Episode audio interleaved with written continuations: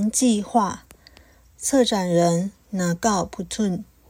好，那我们接下来就掌声欢迎那个拿告，请他开始发言。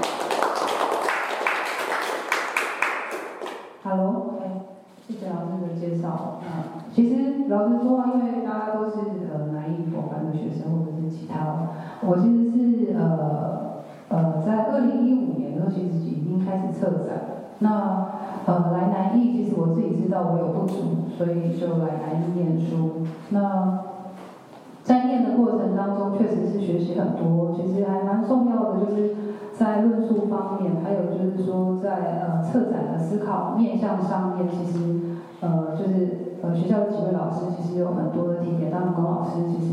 呃对我来说可能是比较亲近的一起工作啊，或者是比较多时间讨论，其实从他身上获得很多，所以同学念南艺就对了哈。先招生吗？已经结束了，结束了。这边就你你采购部分。好，那呃，其实海景第一排，其实呃用这个词是要让大家知道，其实我就是住在港口部落，在花莲港口部落。那我们真的就是在海景第一排。那通常讲海景第一排，就是它可能是很漂亮的别墅，然后是很漂亮的民宿，它在海景第一排可以看到很漂亮的风景。那可是对我们来说，那个海景第一排，它其实有其他其他的想法，那可能是带带给我们更大的忧郁哦。那我接下来就就我的三个展览，因为是跟策展有关的课程，所以我就就我三个展览，然后怎么怎么去看待，跟大家分享。那我会有呃以地景呃这个角度来切入啊。那 John w a y 他有说，或许经由我们去行动、感知和感知的那些互相交缠的物质性啊感受性，去描述，可以描述呃，就是地景，它可能是最好的描描述的一个角度。那我觉得呃，在后面这几个也是呃，前面两个就是我觉得，当然在最后面是董老师他非常大力就行动的那个面向的推动，所以我们可以看一下，就我执行的那个面向。在去年的时候，我测了一个后花莲八景，现场有些同学有到现场去看。那这个概念是从就是呃七十年前一九五一年，从普心于他的他是中国人文画家，那他从他的就是呃花莲八景图这个概念来发想。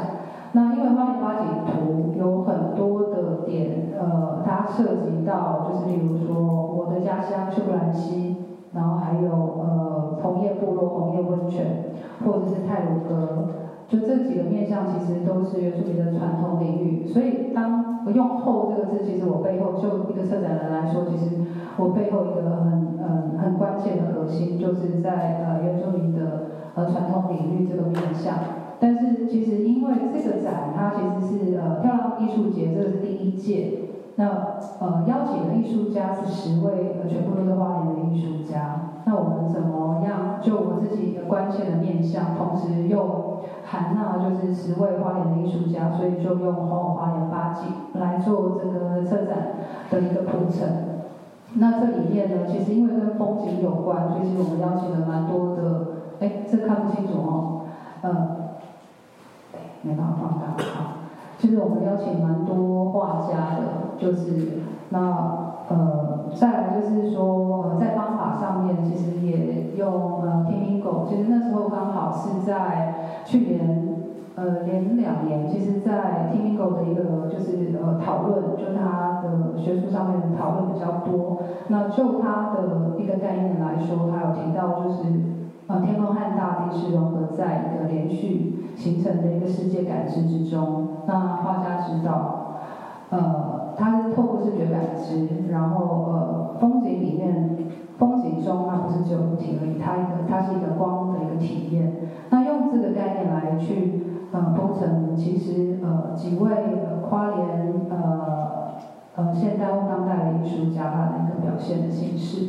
那去呼应就是呃普心瑜他其实在七十年前他画的这个画作，他是不是有走进？这个场域，那他是怎么样去呃作画？那再到就是呃我们这个阶段在七十年之后，呃艺术家他是怎么样去表现他的作品？那这里面当然也有提到，就是原住民艺术家，他是就除了视觉感知，他其实他的触觉感知部分的放大。那呃，这个的论述里面还包括，因为有提到，就是说其实是以花莲艺术家为主，所以其实同时也爬出了就是在八八零年代的呃。花莲美术史到九零年代之后，花莲的当代艺术是以环境运动为起点，这样子的一个几个面向的来去铺陈，来去让大家知道去看去去，因为大家对花莲很重要的一个印象就是花莲有很很棒的山水美景，可是呃它的背后是什么？就是这个展览想要跟大家来做一些讨论跟沟通。那我在策展方法上面，其实呃我们。呃，刚大家可以看到粉红色，就是呃，都是艺术家他呃所在的一个位置。那这边有安通温泉、秀兰溪、呃瑞秀温泉、鲤鱼潭、万能山、太鲁阁，然后这几个绿色的这个标志就是花莲八景图所绘绘制的位置点。那在粉红色这个面向，就是我这次就是在去年的展览里面所邀请的艺术家他所在的这个位置。那呃，这这这图是李俊阳老师他画的。那这边可以看到，呃，当我谈到瑞瑞温泉的时候，其实林建文跟李德斯他有这次这次的参与者，然后他们怎么去表表现说他对于呃他所在的部落的一个场域的一个关切。那再来就是秀兰溪，呃，邀请了伊优卡照，他就。他所在，那是跟我是同一个部落所在的部落，他怎么去看待这个部落里面他发生的背后的一些事情？对，然后再就是还有呃叶子琪老师跟潘小雪老师，这是一个整个呃在呃花莲的地图的一个面向的一个呈现。那同时就是我们也邀请。八个浪展区，就是在花莲市中心有八个展区，然后分别就是来做这个这三个这八个点来做呃各自的展览。那同时也串接了就是三十朵呃浪花莲，就是大家可以看到，就是我们总共串联了大概三十个艺文空间或者是单位，然后来一起来呈现整个花莲的艺术先进图。那这是呃，刚刚有提到一个，就是呃视觉感知的部分，这是叶子琪老师，他的作品非常的精彩，那也非常感谢他，到现在还是非常感谢他，因为他他是非常呃知名，然后非常国内非常重要的老师。那如果是作为一个策展人，要跟大家讲说，嗯，要邀请老师也是要这这么重量级老师的时候，保险会会是一个很厉害这种。光他的部分的保险就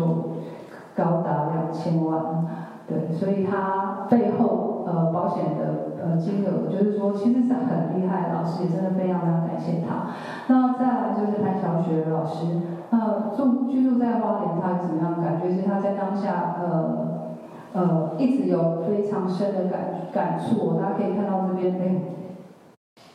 哎，好好，好，大家可以看到飞机哦，它已经预示然后轰炸下来。其实这个过没多久，就是不时的有飞机在我们后，就是东部飞来飞去然后，它已经完全预示了。然后就它的狗狗很可爱，就在那边看。因为我们常常会听到那个战斗机飞来飞去，所以这边也可以感觉到他看到，就是他感受到，就是说他居住的地方其实是，嗯。很多的农农家，可是事实上有就是包括坦坦克啊或什么的，然后这边也可以看到，我们其实是部落会用三角网去，去抓鳗鱼鳗苗，然后这个是 NASA 的那个就是降落伞掉下来，这是它的，然后当当时当然是 COVID-19，但是它这个 COVID-19 大家可以去去了解一下背后有另外一层。的事件发生，所以这是他在花居住到花莲的一个非常深的感觉。那王玉聪他其实是用考古的的方式来去做呃花莲呃地景的一个对话。那他把就是他考古在花莲溪的陶片，就是把它做成很大的这样一个球体，然后同时他也在这个球在这个地方来做球体的一个滚动。在接下来，刚好提到伊德斯，还有红呃林介文，他们其实都住在红叶部落，就是刚刚说的呃瑞穗温泉。那伊德斯，这就开始进入到就是呃我自己对于呃议题上，老师刚才有提到，就是说我们其实都有在参参与一些呃抗争啊一些议题啊，注意一些议题。那这十二幅画其实就是我看见，包括可能大家比较呃熟知的，像这是呃达悟的达悟的 No Look，然后再来呃这这个是伊德斯本人，那一个是他讲的其实是就是在讲我们这边的雅尼的议题。那我这边我在这，然后我是在讲我们部落那时候就是中国的就是路还蛮多的，所以巴士几乎是停我们部落前一整排，它完全是影响我们的生活那个时候状况。然后这个是安盛会，那盛会这个是呃美丽湾事件，反美丽湾事件的一个议题。那这里面其实都是议题，那也是我自己关切跟其实呃几个艺术家应该是讲说蛮。蛮呃，在我这一辈左右的艺术家，其实我们对于身处的环境的议题，其实是非常关切的。那下面就是他的另外一个，就是心境的一个展现。他爬山的时候，他登高望远之后，他心境上有一些变化，比较近期的作品。那切文。呃，他怎么去讨论他自己的部落？其实他呃之前有在呃呃去年有做了一个很很重要的一个策展的计划，叫火山。那其实从这件作品大家可以知道，它其实上面里面其实是一个挖土机，因为他说挖土机一直呃他回家的路上不断的都会看到挖土机，所以他其实是用呃大家可以看到用呃。帆布其实里面有那个选举的帆布，因为我们谈风景嘛，他觉得这个风景实在太丑了，所以这里面有选举的帆布，然后还有织布，他用这样的布拼接的布呢，把那个呃他不想要看到的，就是那个挖土机把它包覆起来，他希望说这个挖土机可以停工，所以这个作品叫停工，这次也是也反映说他部落呃山上其实有卫星矿场。就是不断的，就是呃开挖。那他的刚刚提到他的策展叫古山，他希望说把这个山透过编织这个柔性的方式，去把环境啊包覆起来，或者是他们呃呃族人呃呃文化文化流失的那个部分，把它包覆起来，来做一个抚慰。那再来就是刚好提到修兰西这边，就是用打造。呃，这一件作品说，呃，呃，作品的名称叫《如果海只剩下风景》。那其实就在讲说，大家只有看到就是呃，我们去看东海岸或看太平洋，呃，那边看到很漂亮的海，他觉得那是大家看到的是那个表面上很漂亮的海，但事实上底下发生了很多事情，就是在探讨就是我们海底。的生态有很大的一个变化，然后我们其实事实上也都靠海为生，呃，在我们的生活上面有很大的改变。好，那这就是就地景切换蛮快的，就地景的部分，就是呃整个后花莲八景的整个的色彩，其实是以地景这样的一个概念来做呃探讨。那呃刚刚讲了几个。几个点，那我们就再来聚焦，聚焦到紫檀以右它这个场域。那这个场域是我的部落，所以我们就 zoom in 哦，zoom in 进到。好，像我们是用 Google 哦，点位就点到马格代生态艺术村。那这个场域，呃，我们从二零二零年的时候有办呃生态，嗯，那时候还不叫生态艺术村，那叫艺术村。我们是在今年二零二二年，去年二零二二年的时候才定位在定位在生态艺术村，所以这边可以看到就是我们生态艺术村的一个场域，呃，包括这里是我们的取水的路，然后这边刚好提到的修布兰溪出海口，有点不清楚，没关系。然后这边是螃蟹的路，这边是白色的石头，还有一个很重要的，我们刚刚有想到说。生态被片破坏的这个部分，这是海底地图。然后这是我们古代生态艺术村，呃，在去年的时候是以守护土地的概念来发想，来做一个呃应该是讲说在呃艺术的艺术村的那个构思，呃怎么样跟呃艺术家们对话，然后可以就这个议题来做更多的发想、跟讨论、跟推进。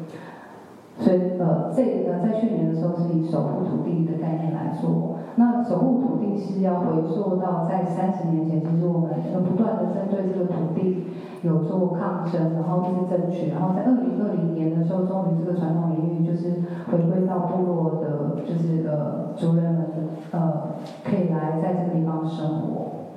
那生态艺术村的部分的话，嗯好，我们其实整个的发展面向有包括就是艺术进驻。然后包括创作营论坛、展览，然后还有空间发展计划，包括呃建筑景观工作坊，还有串联活动的一些行销推广计划。就是从刚刚的那个地景是呃我们在看呃山水的风景，然后再到实际面上面，我们在我们土地上，我们除了地景之外，我们更关切的会是什么？其实它会回归到我们关键的是，我们要怎么样在这片土地上继续生活。那我们自己有一个共识，是希望用艺术种，就是把用艺术的方式种这片土地。当然，这里面有农业区的，呃，也有其他就是呃做农业小农的呃地主的参与。好，大家可以看一下，哎。我们在二零二零年的时候，其实已经串联了二十位表演者、八位艺术家跟四个部落，所以大家可以看到，其实呃，从长滨的海边，然后再到三间屋，然后呃呃，其实还到了大巨来，就有总共四个部落。我们其实沿路表演者透过沿路，然后透过当时其实二零二零年其实是 COVID-19 还蛮严重，应该是呃那时候是应该蛮严重的哦。然后，其实我们那时候，我们其实就是为世界祈福的概念来做整个艺术村的一个推动。然后我们有在呃做表演的艺术艺术的展现。那在二零二二年的时候，龚老师在这里哦，放大。其实就二零二二年的时候，我们就有十二位艺术家和建筑师跟生态专家。我们在呃去年就是以生态这个概念来做呃。重新定位。那以生态是的想法是因为好不容易取回了土地，那我们希望说在呃这片土地上面，我们希望可以留留存下什么？那生态的这件事情是呃呃一些传我们自己的传统的生态知识，一方面对内其实是想要把这样的生态知识呃可以在呃呃循序渐进的让它去慢慢累积。那也另外一方面对外是希望说，其实这样子或许是一个生活的方式，不必呃一直在破坏土地或者是破坏我们的生活的方式来做生生存，所以呃就想说用呃生态艺术村呃这样子的定位来做，有没有什么其他的可能性？对于我们的生活，好，这是参与的艺术家，很可爱，这这。容音很可爱，特别介绍容音，还有周泰俊、李佑跟谢文，然后这是他们的呃呈现的作品啊，这个要特别介绍，这个是许维强，就是哎学长学长吗？啊对学长，大家的学长，就他在那边做了一个互动装置，他很棒，就是他来了之后，连我自己都还不知道取水，刚刚给大家看到那个取水的路。连我自己都还没有上去过，许维强居然去了太部分，就跟我说，就是部落的，就是老拜姐就带他，就真的上去。他上去之后呢，他真的感受到说，原来老人家去接这四公里的水多么的不易，所以他就做了一个互动的装置去做呈现。那其实艺术家们来到这里，其实。我们有跟他们谈，就是呃我们整个土地的故事，然后彼此他们有相互的交流，然后就呃整个现场环境里面来做回应。那大家可以看一下我们的呃艺术村作品的布点的位置。那比较特别是说，我们在谈生态。那事实上，我们希望维持呃刚刚好不容易刚刚提到说呃三十年。呃好不容易争取回来的这个土地，我们要在这个土地上面怎么样让它维持它的环境的景观，然后呃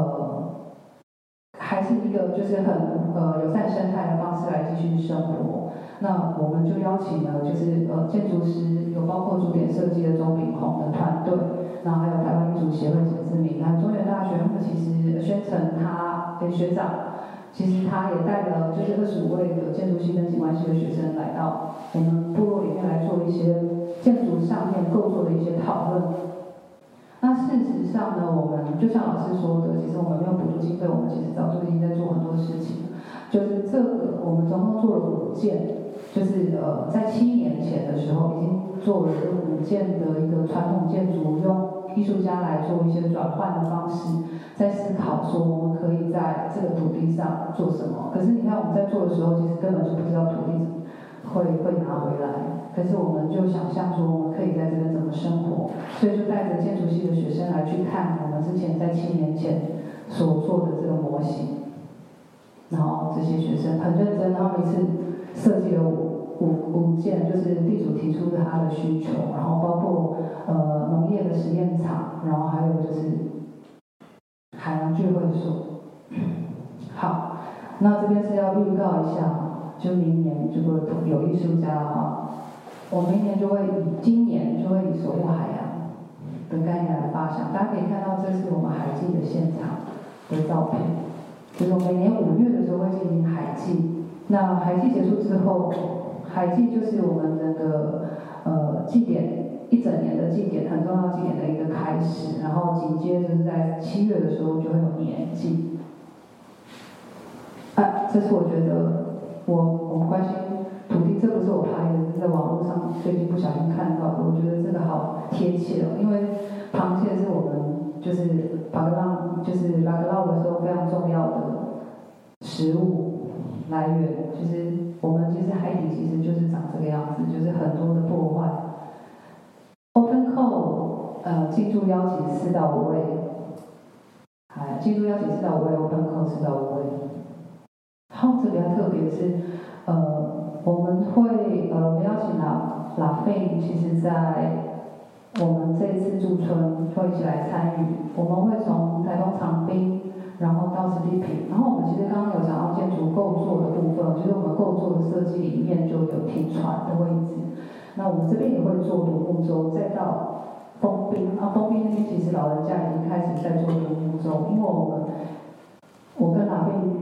都有有深切的感受，因为达悟族说我们不是海洋民族，达悟族的某个人，不是所有的达悟族，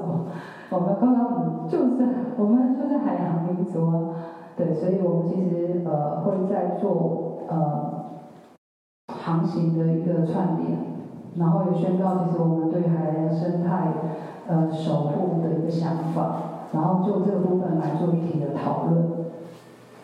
那呃，其实说到作为生呃生态艺术作为方法这件事情啊，事实上，我呃行动真的是是我们的做事的方式，只是呃现在回头来看，呃生态艺术或者是说在方法上面，在行动上，呃我们。再来思考说我们做了些什么事情，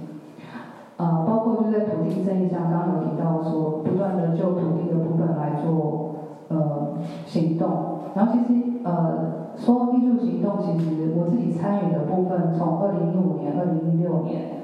就在部落里面其实就有，但是这个是有进有拿到资源的，是文化部的艺术浸润空间。然后因为那个时候做的是艺术馆巩固，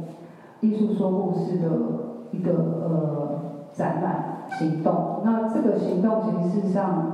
也其实是推进到我们其实除了我们自己想要做的事情之外，同时也是探讨部落土地的一些议题。那刚有提到，就是说呃想要就我们我们的传统生态的部分，可以再多多做一些记录这个部分的文化附赠。那呃。人民社会行动是土海法这件事情，是因为我们真的毕竟就为什么外面的渔网可以就这么的呃大肆的破坏，就是像流刺网，它大肆的破坏我们的海洋，它让呃大家可以去跟研究，因为它其实呃网撒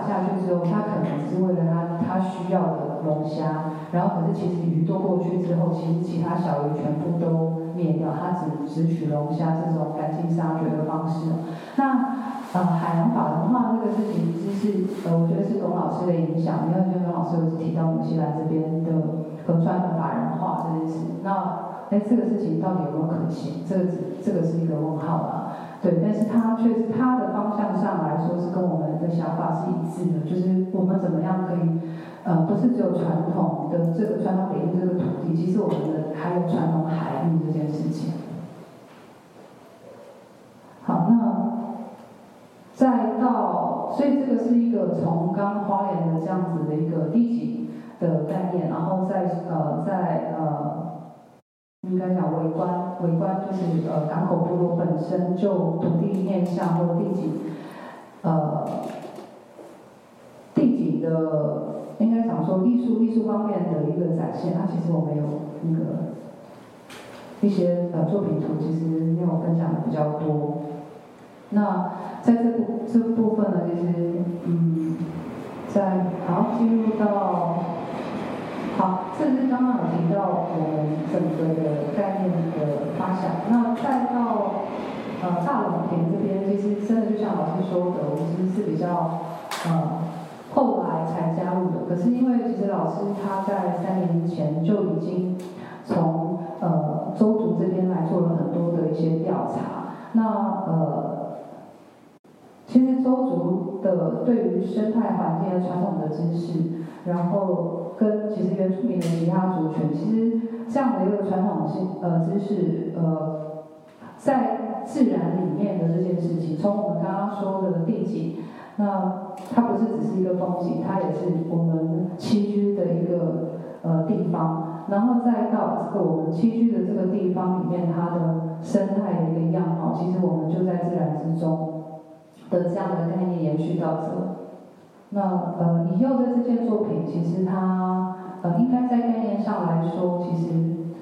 不用特别去介绍作品本身哦。那其实比较难得是这个的邀请，其实之前呃是由静莹来做以后作品的邀请。那我我当时其实，我们其实之前都有在做电影艺术的作品。那这件作品未来，其实很清楚的，就是呃，在做生态艺术的这个部分来做延伸哦。呃，所谓的它本来作品是在桃园地景艺术节，这么大件一件作品，它用再生的方式，也像这件作品它一样漂流，漂流到这个地方向下扎根，大家可以看到底下那个是根，然后在这个地方落脚。然后我也很高兴啊，就是文化局这边有做邀请。但是不知道可不可以成啊，就是没有经费。就是这件作品它会再留下来，它就是一个呃呃再生的一件作品。那再回到大龙田本身，它原来在二十年它前它其实是一直荒废二十年了，应该是这样讲。所以在二零一九年的时候，再重新就减法设计上面来做这个场域的重新的整理。那它保留了这个现场的一个影像，那就生态的这件事情的维护，然后呃艺术作品再生再进来，那事实上对这个场域它其实有另外的一个呃，等于是完全的一个对话。那我们再来看像安盛会的这件作品，那盛会的这这件作品呢，我们也很开开心，就是呃。文化局这边也有在询问说这件作品是不是留下来，大家应该有去过，应该也都知道，这这边这件作品其实，呃，回应到就是呃原住民，刚有提到原住民跟自然其实融入在那个自然的那个状态，这个是呃呃大家在作品里面完全也可以去感受到，包括像盛会的这件作品，其实前面它是一片呃就是呃应该讲涌也不是涌泉。呃，生态池，生态池，当然是积水生态池。那当初我以为是呃，盛会的这件作品会面向观众，可是没有，他的作品直接面向生态池，因为他就知道说他其实就生活在自然当中，所以他知道说这件作品它的呈现，他要跟自然相处，他要融在自然，他希望让大家感受到。怎么样？虽然它的名字叫疗愈，好像是一个很简单、很舒适的一个呃作品，但是他去感觉到的是什么？他去感觉到这整个生态环境的一个现场的一个状况，然后跟就是希望观众怎么样去感受这个环境。那呃，大农田本身，它呃刚刚有说的减法设计，它的这个维护，其实就是非常生态呃生态的一个照顾，然后再把艺术再引进来，我觉得这这后续可以有更多的探讨。那我也觉得这件作品可以继续留下来，可以让呃在地的居民，或者是说这个艺术作品本身，它不是就结束就拆掉了，它结束就。就没了这件事情，它可以有更多的对话，所以呃，这是我对于我们整个大龙田的艺术家他们自己本身的一个跟空间、跟环境、跟自然之间的那个关系，它沿用就在这个地方呈现，这是我想要做的分享，在嗯，以上。好，谢谢。关于原计划与大龙田展区的其他补充，可以在本频道搜寻收听。合成 Podcast 频道啊，K 所以哈，可以在线上各大平台收听，透过 Spotify、s o n First Story、Apple Podcast、Google Podcast、KKBox 都听得到。我是可爱子，下次再会。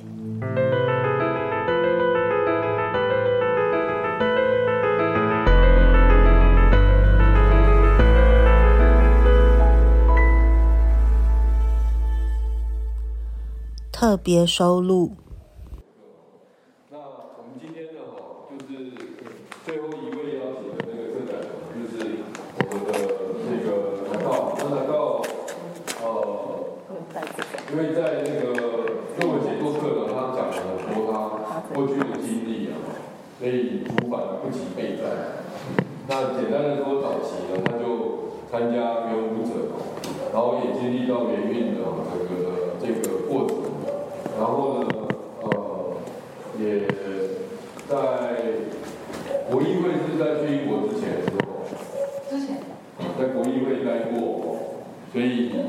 然后之后又去了英国，然后再回来，那之后在花莲呢，他做了第一个原住民的这个文化空间哈，就是瓦达，那接下来就慢慢参加大地艺术季啊，各式各样的。在东部这边的策展，然后一直到现在，啊，去年是后花莲发展，哦，那今年今年底去年底开始就是那个电话所都是啊漂亮艺术节，当然他目前要经营一个马格达爱的这个生态艺术节，然后这次在大艺术节他做的是大龙田的哦生态园区这一块。其实是最辛苦的啦，因为他进来的时间已经很急促了哦。然后这个生态园区是最后才决定要做的，而且最后还说要做灯光。那就在很多条件都不足的状况下面，他必须要去募款哦。呃，但我从头到尾没有听到他抱怨过，因为其实我们让他做的条件是很糟的啊。呃，所以我个人是非常感谢他，就是能够协助大地书记把大龙田做起来，然后也让呃就是附近的市民啊非常啊高兴哦，然后也很欣赏这样的一个空间呢，呃，就虽然说思伟刚刚那样子是一个哦有比较挑战性的哈，但是就就前卫艺术来讲。呃，这是一种方式啦，这是比较挑衅的方式，来赢得他的新的群众哈。那我们最近在讨论这个云门哈，云门，因为前两天参加这个帕这个杂志然后他们的专题哈，那么因为四月份云门要公公演，重新公演在三十五年之后的新传，哦，那云门也要庆祝它五十周年。那就台湾的文艺团体能够成立五十年的哦，各位可以算得出来有哪一些吗？不是国家单位的文艺团体，有哪一些是成立五十年的？有吧？好。有啊？有啊。古，还有呢？有好像不是一九七零年哦，哎，因为原本好像是一九七三年，哎，所以五十年的五十年的几乎没有了，寥寥可数。那所以那各位知道文件会就是那个文化呃对，就文化部的前身是哪一年成立？一九八一年，北艺大是什么时候？国立数学院是什么时候建立？一九八二，啊，一九八二。那北美馆是什么时候建立？一九八二。所以其实，在一九八一年之前，这些补助计划，更不要讲国家文艺基金会了。这些补助计划，这些补助的系统。其实根本都还没有建立起来，所以新船是在哪一年？三十五周年的话，退回去算。七三加四。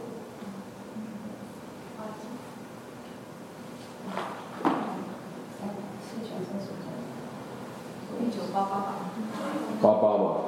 那就不是三十五周年了。他是一九。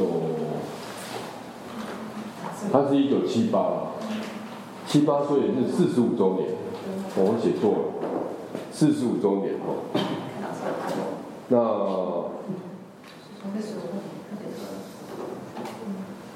假设现在啊，就是你做的事情是没有补助的，因为现在的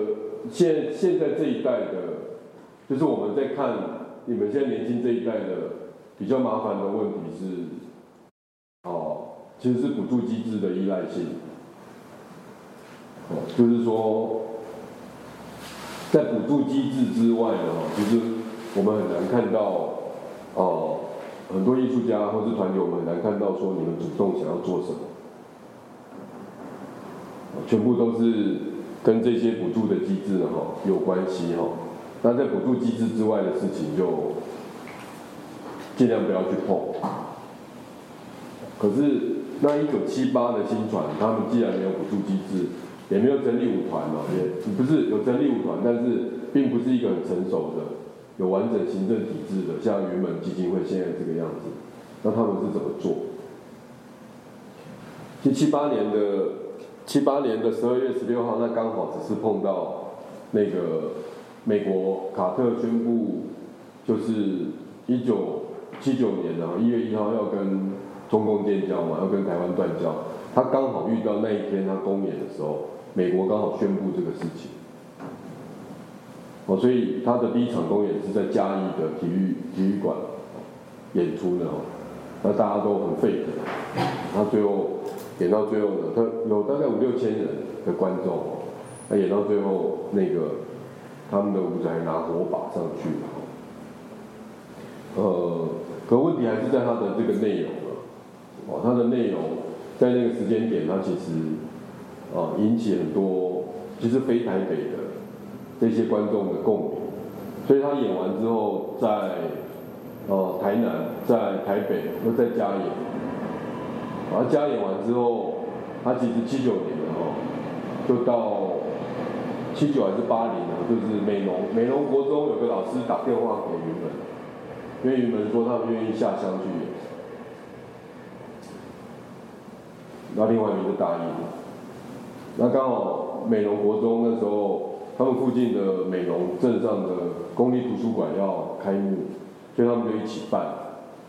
然后也做仪式哈，也请客，然后也说的证明动员跟云门这样子合作的哈，去搭台子，然后去拆台子，好像那一场超过一万。然后之后他又去啊成大。哦，又去又去成大公演，哦，那成大公演的时候，其实南部要看到这样节目其实非常的少，所以有人好像蒋勋还是谁说，他们在成大演之后呢，哈，有一个年轻的大学生抱着脸，所有人都一直在鼓掌，然后抱着脸，手拿下来之后，他就是流泪。我觉得他的内容其实是还蛮强大。可是他之后做的事情可能才比较重要，是电力原本很重要的一个点，就是他后来去台大、去辅大、去光仁中学、去中原大学，然后他在台北近郊的木栅、福德，哦，就是松山，然后还有哪些地方，去很偏远的这些平价的社区，去那边公演。你们会做这种事情吗？他去金山哦，他去万里，他们的舞者被搞得很累哦。然后七九年他们其实就去菲律宾跟美国公演，可是他们出国的钱都全部自己筹，其实是蛮悲惨的，没有没有钱，所以他们负债负负很多，就是欠了很多钱。那去这些小地方的？哈，他们去美国，后来八一年再去欧洲巡演的哈，他们也是被安排去很多小地方，因为那时候还不是国际上很亮眼的团队，所以那个经纪公司觉得不是很安全，就安排了很多杂七杂八的这些小地方，有些地方根本没有没有后台，哦，他们要挤在很小的空间去换衣服啊、换道具啊、灯光很多东西要克难。然后之后，他们在台北又办了三场艺术与生活的联展，哦，那个更累，就是他把那时候朱明啊，呃，五里玉歌啊，洪通啊，然后呃，这个还有刘赛云啊，哦，还有一个樊曼龙啊，哈，哦，这个黄永红啊，就这些很重要的哈，呃，这些文化界从民间到比较精英的哈，他们都把它混在一起做展览，那呃也引起很大的回响，然后之后他们就成立云门实验剧场，然后到最后这个阶段，呃文件会才成立，然后文件会一成立就用了他们的概念跟方法去走民间剧场。走文化下乡哦，去走这种政策，所以他们其实是在政策的前导，就是比政府还有国家走得更前面。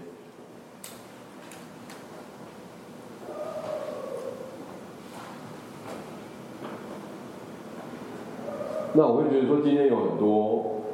比如说像在座的这个南告啊，或者这个正道的哦，那我觉得他们的这个做法都。比较接近这样啊，就是说政策还没有出现，然后他们就先走先做，而且是在非常非常偏乡哈，在他们觉得应该要去做的地方啊去做，那么意思就是说，很多事情其实根本超过了哦补助的范围啊，而且他什么都接啊，云门在那个状况是什么都去接啊，但是是。还是以他们的表演为主了哦，但是他花很多时间，比如说去美容，他就会先办工作坊，教这些老师跟这些小朋友啊，他只是一个国中哦，还有奇美高职啊，然后教他们一些京剧啊跟这个舞蹈的啊基本的东西哈。那其实，在云门的七八年到八一年这几年，他其实总结了之前的《英语汉声》杂志啊，还有邱坤良做这个临安堂的。呃，这种子弟系的调查，哦，就是呃，李长会啊，他们做民间音乐的调查等等，民间的东西呢，在之前都是向民间学习，可是到云门的新传，它突然有一个转弯，就变它变成一个新的民间，因为他跑的地方实在太多了，他在台南，呃，在嘉义啊、高雄这些地方演，一演就是有时候就是一两万人。过来，那我的意思就是说，学院的当代艺术在今天最大的困境之一，就是说，既要批判国家，又非常依赖他的补助的体制，其实这是一个基本的矛盾，就是自己无法创造出自己的群众，然后觉得跟社会疏离是一个很理所当然的，因为你是艺术家。嘛。但是有时候，有时候这是后面是一种傲慢哦，有时候是一种傲慢，就是你想要做什么，你就觉得你可以做什么，那你不用管是你要做给谁看，哦，你跟社会的关系究竟是什么？哦，那我觉得，呃，我觉得拿告在这个部分的哈，这样子介绍好像有点太长了哈，就是我觉得拿拿告在这个部分，它算是，哦，简单说很耐操了，就他很肯去做一些。啊，任何这些机会他能够掌握到的哈，那这个我已经越来越少看到哦，这样子的特质哈，在艺术学院的学生里面已经越来越少看到了，大部分都是很多很快就自认为是艺术家，然后但是走不久，你最多那种状态你走个五年十年，你就突然向现实低头，而你什么都做不了，我们看到大部分是这样。哦，就策展来讲，其实也是这样子就策展来讲也是这样，所以，呃，就是你的策展，就实际上要给谁看，然后你为什么要策这个展？哦，跟你自己的关系呢？哈，那我们会在报告里面看到大家就是不同的投入的切入的哈这样的一个角度哈。好，那我们接下来就。